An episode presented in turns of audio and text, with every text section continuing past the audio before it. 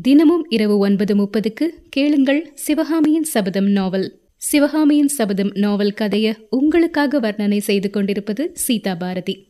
அத்தியாயம் பதிமூன்றில் இருக்கிறோம். இரண்டாவது பாகத்துல சத்ருக்னன் வரலாறு.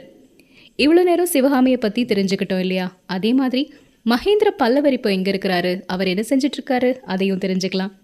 பாபாகினி நதிக்கரையில பல்லவ சைன்யத்தின் பாசறையில ரிஷப கொடி பறந்துக்கிட்டு பறந்துகிட்டு இருக்குது கூடாரத்துக்கு உள்ள மகேந்திர சக்கரவர்த்தி இருந்தார். அவருக்கு எதிரே இப்போ யார் நிற்கிறாங்கன்னு பார்த்தீங்கன்னா அந்தரங்க ஒற்றனாகிய சத்ருக்னன். சத்ருக்னனை இதுக்கு முன்னாடி ஏதோ ஒரு முக்கியமான ஒரு பொறுப்பை கொடுத்து அனுப்பி விட்டார் இல்லையா சக்கரவர்த்தி? என்ன பொறுப்பு அது? நாகநதியை பின்தொடர்ந்து போகணும் அப்படிங்கிற பொறுப்பு. அதெல்லாம் அவர் முடிச்சாரா? அவர் என்ன கண்டுபிடிச்சாரு? அதுதான் இப்போ சொல்ல போகிறாரு நம்மளோட.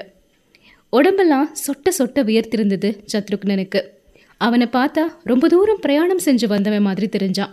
எட்டு மாதங்களுக்கு முன்னாடி அவனை பார்த்ததுக்கும் இப்போ பார்க்கறதுக்கும் அடையாளம் கூட தெரியாத மாதிரி உருவம் மாறி இருந்துச்சு. சக்கரவர்த்தி சத்ருக்னனை உத்து பார்த்துட்டு யாரு? சத்ருக்னனா? அப்படின்னு கேட்குறாரு அடியேன் தான் பல்லவேந்திரா அப்படின்னு பதில் சொல்கிறாரு சத்ருக்னன். ரொம்ப உருவம் மாறி போயிருக்கிற எட்டு மாதங்களுக்கு முன்னாடி உங்ககிட்ட ஏதோ ஒரு முக்கியமான காரியத்தை ஒப்படைச்சதா ஞாபகம்? என்ன காரியம்னு நினைவு இருக்குதா? அப்படின்னு கேட்குறாரு சக்கரவர்த்தி. நல்லா நினைவு இருக்குது பிரபு. வேற நினைவே எனக்கு கிடையாது அப்படிங்கிறாரு. நான் தான் மறந்துட்டேன். கொஞ்சம் ஞாபகப்படுத்தி பார்க்கலாம் அப்படிங்கிறாரு சக்கரவர்த்தி. பிக்ஷுவை பின்தொடர சொன்னீங்க. ஓஹோ அப்புறம்? ஆயனரை கவனிக்கிறதுக்கு ஆள் போட சொன்னீங்க. அவ்வளோதானா இல்லை பிரபு இன்னொரு கடினமான வேலையும் எனக்கு கொடுத்தீங்க. குமார சக்கரவர்த்தியின் போக்குவரவுகளை கவனித்து சொல்லணும்னு கட்டளையிட்டீங்க.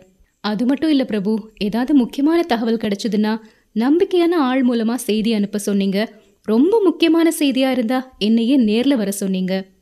ஓஹோ அப்படின்னா நீ நேரில் வந்திருக்கிற ஏதோ முக்கியமான செய்தி கொண்டு வந்திருக்க போல. ஆமாம் பல்லவேந்திரா வேற யார்கிட்டையும் அனுப்ப முடியாத செய்தி. அதனால தான் நானே வந்தேன். சரி ஒவ்வொன்றா சொல்லு பார்க்கலாம் அப்படின்னு சொல்கிறாரு சத்ருக்னன் நாகநந்தியை பின்தொடர்ந்தது முதல் எல்லாத்தையும் விவரமாக சொல்கிறாரு நாகநந்தி பரஞ்சோதி கிட்ட ஓலை கொடுத்து அவனை நாகார்ஜுன மலைக்கு போக சொல்லி அனுப்புனதுக்கு அப்புறம் தெற்கே கிளம்பி போறாரு. சத்ருக்னனும் அவரை பின்தொடர்ந்து போறாரு. கெடில நதிக்கரையில அடர்ந்த காடும் சிறிய குன்றுகளும் சூழ்ந்த ஒரு இடத்துல கட்டியிருந்த புத்த விகாரத்தை அடைந்து கொஞ்ச நாள் அங்க தங்குறாரு. அப்புறம் அங்கிருந்து தெற்கு நோக்கி பிரயாணமாகிறாரு. கொள்ளிடத்தையும் காவிரியையும் கடந்து நாகப்பட்டினம் போறாரு. அங்கிருந்து மதுரைக்கு போறாரு. அப்புறம் மதுரையிலிருந்து கிளம்பி வடக்கு நோக்கி பிரயாணிச்சிருக்கிறாரு. சத்ருகுணனும் அவர் கூடவே போறாரு. வழியெல்லாம் புத்த பிக்ஷு ஏதோ பெரிய சிந்தனையில ஆழ்ந்தவரா தெரிஞ்சாரு. காவிரி கரையையும் கொள்ளிடத்தையும் தாண்டி கெடில நதி கரையில இருந்த புத்த விகாரத்துக்கு வந்து சேர்ந்தாங்க. அதுக்குள்ள சத்ருக்னனுக்கு புத்த பிக்ஷு தன்னை ஒற்றன்னு கண்டுபிடிச்சிட்டாரோ அப்படிங்கிற சந்தேகம் வந்திருக்குது. ஏற்கனவே அன்னைக்கு காலையில காஞ்சி ராஜவிகாரத்துல இருந்த இளம் பிக்ஷு சத்ருக்னனை வெறிச்சு வெறிச்சு பார்த்துட்டே இருந்திருக்கிறான். அதுல இருந்து சத்ருக்னனுடைய சந்தேகம் உறுதியாகிருச்சு. அதனால அன்னைக்கு இளம் பிக்ஷு சத்ருக்னனுக்கு கொடுத்த உணவை அவர் சாப்பிடவே இல்லை. நதியின் வெள்ளத்தில் கொஞ்சம் போட்டு பார்த்துருக்கிறாரு. அதை சாப்பிட்ட மீன்கள் உடனே நீல நிறமாக மாறி செத்து தண்ணியில் மிதக்கிறத கவனிக்கிறாரு. அப்போ தன்னை இவங்க கண்டுபிடிச்சிட்டாங்க அப்படின்னு தெரிஞ்சு ரொம்ப கவனத்தோடு இருக்கிறாரு. அன்னைக்கு ராத்திரி நாகநந்திக்கும் இளம் பிக்ஷுக்கும் தெரியாத மாதிரி அந்த புத்த விகாரத்தையும் அதை அடுத்து இருந்த குன்றுகளையும் சுற்றி சுற்றி பார்க்கறாரு. குன்றுகளில் குடைந்திருந்த ரகசிய குகைகளுக்குள்ள பல வகையான போர் கருவிகள் இருக்கிறத கவனிக்கிறாரு. குன்றுகளை சுத்தி சுத்தி வரும்பொழுது ஒரு இடத்துல கேட்ட உடனே இருதயம் நின்று போற அளவுக்கு அவ்வளோ பயங்கரமான ஒரு சீரல் சத்தத்தை கேட்குறாரு ஆயிரம் நாக சர்ப்பங்கள் சீரற மாதிரி ஒரு சத்தம். ஆனால் அது எங்கிருந்து வருது அப்படிங்கிறத மட்டும் கண்டுபிடிக்கவே முடியல.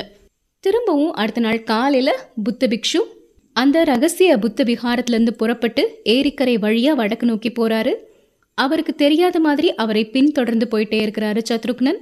கடைசியில ஆயனரின் அரண்ய வீட்டை வந்து நாகநந்தி அடிகள் அடைகிறாரு. சத்ருக்னன் இல்லாத சமயத்துல ஆயனரையும் கவனிச்சுக்கணும் அப்படின்னு சொல்லி குண்டோதரன்னு ஒருத்தரை சத்ருக்னன் விட்டுட்டு போயிருந்தாரு.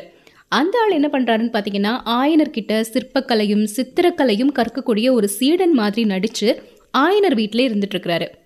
குண்டோதரன் விசேஷமா எந்த ஒரு செய்தியுமே சொல்லல. கண்ணபிரானும் அவனுடைய மனைவி கமலியும் மட்டும் ஆயனர் வீட்டுக்கு அடிக்கடி வந்துட்டு போனாங்க அப்படின்னு மட்டும் சொல்லியிருக்கிறாரு.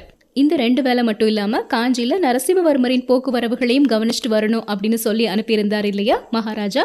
அதனால அந்த விஷயத்தை கவனிக்க சொல்லி கண்ணபிரானின் தந்தையை சத்ருகுணன் ஏற்படுத்தியிருந்தார்.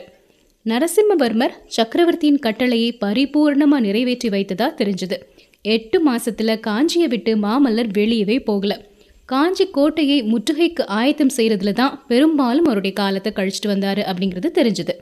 இப்படி சத்ருக்னன் அவர் தெரிஞ்சு வந்த எல்லா வரலாற்றையும் சொன்னதுக்கப்புறமா சக்கரவர்த்தி சத்ருக்னா என்னுடைய கட்டளையை ரொம்ப நல்லா நிறைவேற்றியிருக்கிற செய்தி இவ்வளோதானா உன்னோட முகத்தை பார்த்தா இன்னும் ஏதோ முக்கியமான சமாச்சாரம் இருக்கிற மாதிரி தெரியுதே அப்படின்னு கேட்குறாரு ஆமாம் பிரபு எனக்கு கொஞ்சம் ஓலைகள் கிடைச்சது.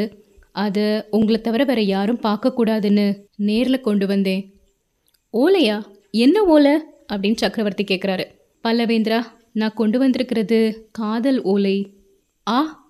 அப்படிங்கிற ஒரு வியப்பொலியோட சக்கரவர்த்தி அவருடைய பீடத்தில் உட்கார்ந்துட்டாரு. அவருடைய புருவங்கள் நெறிந்தன.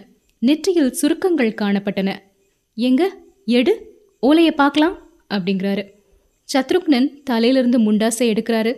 அதுக்குள்ளே இருந்த ஓலை சுருள்கள் எட்டையும் எடுத்து தயக்கத்தோட சக்கரவர்த்தி கிட்ட கொடுக்குறாரு. மகேந்திரர் ஓலைகளை வாங்கிக்கிறாரு.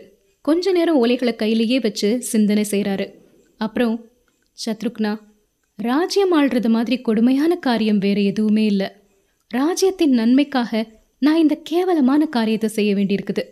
மாமல்லனினுடைய குழந்தை உள்ளத்தை கீறி பார்க்கக்கூடிய பயங்கரமான பாவத்தை செய்ய போறேன். அப்படிங்கிறாரு. சத்ருக்னன் கொடுத்த ஓலைகளை படிச்சுட்டு இருக்கும்போது மகேந்திரருக்கு அடிக்கடி கைகள் நடுங்கிட்டே இருந்தது.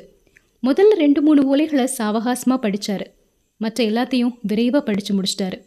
கடைசியில் சத்ருக்னனை பார்த்து சத்ருக்னா இந்த ஓலைகளை நீ கொண்டு வந்திருக்க கூடாது. என்கிட்ட கொடுத்துருக்கவே கூடாது அப்படின்னு சோக குரலில் சொல்கிறாரு சத்ருக்னன் பல்லவேந்திரா மன்னிக்கணும் அப்படிங்கிறாரு. ஓ மேலே எந்த குற்றமும் இல்லை சத்ருக்னா. மன்னிப்பு கேட்கக்கூடிய காரியம் எதுவும் நீ செய்யலை. உன்னுடைய கடமையை நீ செஞ்சிருக்கிற. என் மனசுக்கு அது எவ்வளோ வேதனை தரும் அப்படிங்கிறது உனக்கு எப்படி தெரியும்? அரண்மனை பூந்தோட்டத்தில் ஒரு அழகான பூஞ்செடி முளைச்சது. அரண்யத்தின் நடுவில் ஒரு மனோகரமான மலர் கொடி தழைத்தது. இரண்டும் இளம் தளிர்கள் விட்டு வளர்ந்தன. பருவ காலத்தில் அரும்பு விட்டு பூத்து குலுங்கின.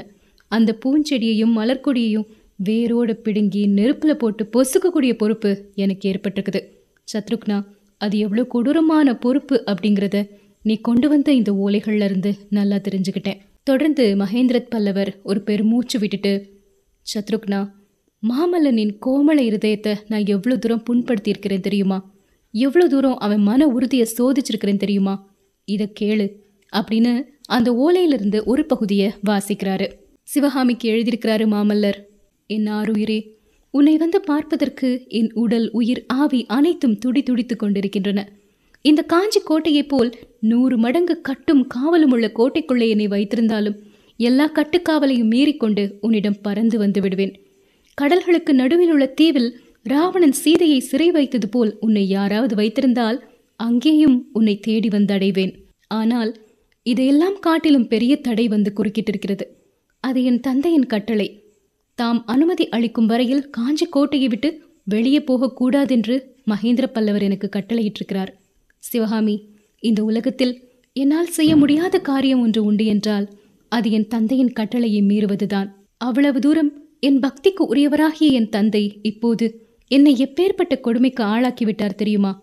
என்னுடைய உயிரை காட்டிலும் எனக்கு பிரியமான காதலிகள் இருவரையும் நான் சந்திக்க முடியாதபடி செய்துவிட்டார் அந்த இரண்டு காதலிகளில் ஒருத்தி ஆயன சிற்பியின் மகள் சிவகாமி நீ.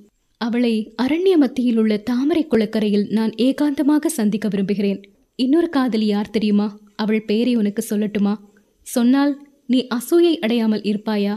அவள் பெயர் ஜெயலக்ஷ்மி. அந்த காதலியை நான் இரத்த வெள்ளம் ஓடும் யுத்த களத்தின் மத்தியில் சந்திக்க ஆசைப்படுகிறேன். சந்தித்து வெற்றி மாலையுடன் திரும்பி உன்னை பார்க்க விரும்புகிறேன். இப்படி மகேந்திரர் வாசிச்சுட்டு இருக்கும்போது சத்ருக்னன் தலை குனிஞ்சு பூமியை பார்த்துட்டு இருந்தாரு. கேட்டியா சத்ருக்னா? இப்பேற்பட்ட புதல்வனை பெறுவதற்கு நான் எவ்வளோ பாக்கியம் செஞ்சுருக்கணும்? ராமனை பெற்ற தசரதனை விட நான் பாக்கியசாலி இல்லையா? ராமன் அப்படி என்ன தியாகம் செஞ்சுட்டான்? ராஜ்யத்தை துறந்து சீதையோடும் லக்ஷ்மணனோடும் வனத்துக்கு போனான் அவ்வளோதான். ராஜ்யம் ஆளுவதை விட வனத்தின் உல்லாச வாழ்க்கையை ராமன் விரும்பியதில் என்ன வியப்பு? ஆனால் தந்தையின் வாக்கை பரிபாலனம் செய்யும் பொருட்டு வனத்துக்கு போவதை காட்டிலும் போர்க்களத்துக்கு போகாமல் இருக்க நூறு மடங்கு மன உறுதி வேண்டும். பரிசுத்தமான இளம் உள்ளத்துல முதன் முதலா காதலிச்ச பெண்ணை பார்க்க போகாம இருக்கிறதுக்கு அதை விட ஆயிரம் மடங்கு திட சித்தம் வேணும். இப்படிப்பட்ட கடும் சோதனையில் நரசிம்மன் தேறி இருக்கிறான் அப்படிங்கிறத நினைக்கும்போது என்னோட உள்ளம் மகிழ்கிறது. ஆனால் சோதனையை ஏற்படுத்திய நானே படுதோல்வி அடைஞ்சிட்டேன். நரசிம்மனையும் சிவகாமியையும் பிரித்து வச்சதுனால அவங்க ஒருத்தரை ஒருத்தர் பார்க்காம இருக்கிறதுனால சிவகாமியின் காதல் வலையிலிருந்து நரசிம்மன் மீண்டுடுவான் அப்படின்னு நினச்சேன். காதலை நெருப்புன்னு எல்லாரும் சொல்கிறது ரொம்ப ரொம்ப பொருத்தமானது. சத்ருக்னா நெருப்பு கொஞ்சமாக இருந்தால் காற்று அடித்ததும் அணைஞ்சிருது. பெரு நெருப்பாக இருந்தால் காற்று அடிக்க அடிக்க நெருப்பின் ஜுவாலை அதிகமாகி கொழுந்து விட்டு எரியுது. நெருப்புக்கு காற்று எப்படியோ அப்படி காதலுக்கு பிரிவு அப்படின்னு தோணுது. பொய் காதலாக இருந்தால் பிரிவினால அது அழிஞ்சிருது. உண்மை காதலாக இருந்தால் பிரிவினால அது நாளுக்கு நாள் வளர்ந்து பெரு நெருப்பாய் மூழ்கிறது. நரசிம்மன் விஷயத்தில் அப்படி தான் நடந்துருச்சு. நான் எவ்வளவோ யோசனை செஞ்சு போட்ட திட்டங்கள் எல்லாத்தையுமே காமதேவன் தன்னுடைய மெல்லிய பூங்கணை ஒன்றினால் காற்றில் பறக்க செஞ்சிருவான் போல இருக்குது. சத்ருக்னா வாதாபி சக்கரவர்த்தியிடம் தோற்றாலும் தோற்கலாம். கேவலம் மன்மதனுடைய மலர் கணைக்கா மகேந்திர பல்லவன் தோற்றுவிடுவது ஒரு நாளும் இல்லை என்று கூறி மகேந்திர சக்கரவர்த்தி திரும்பவும் சிரித்தபோது அவருடைய சிரிப்பில் எக்களிப்பு தொனித்தது. மாமல்லனுக்கு நான் இட்ட கட்டளைய இந்த கணமே மாற்றிடுறேன் சத்ருக்னா. நான் தரக்கூடிய ஓலையை எடுத்துட்டு வாயு வேகம் மனோவேகமாக காஞ்சிக்கு நீ போகணும். தலைக்காட்டிலிருந்து எதிரிகளினுடைய சைன்யம் காஞ்சியை நோக்கி வந்துட்டே இருக்குது. அதை எதிர்த்து நிர்மூலமாக்குறதுக்கு நரசிம்மன் போர்க்களத்துக்கு போகட்டும். போகிறதுக்கு முன்னாடி ஆயனர் வீட்டுக்கு போய் சிவகாமியை பார்த்து விட்டு போகிறதா இருந்தாலும் போகட்டும். அதுக்கு நான் குறுக்க நிற்க போகிறதே இல்லை அப்படிங்கிறாரு. இப்படி சக்கரவர்த்தி சொன்னதை கேட்ட உடனே சத்ருக்கனின் முகத்திலே தோன்றிய ஒரு வித்தியாசமான புன்னகை என்கிட்ட கூடவா உங்களுக்கு இந்த கபட நாடகம்? அப்படின்னு கேட்குற மாதிரி இருந்துச்சு. இதுக்கப்புறம் என்ன நடக்குது? நாளைக்கு ராத்திரி ஒன்பதரை மணிக்கு தெரிஞ்சுக்கலாம்.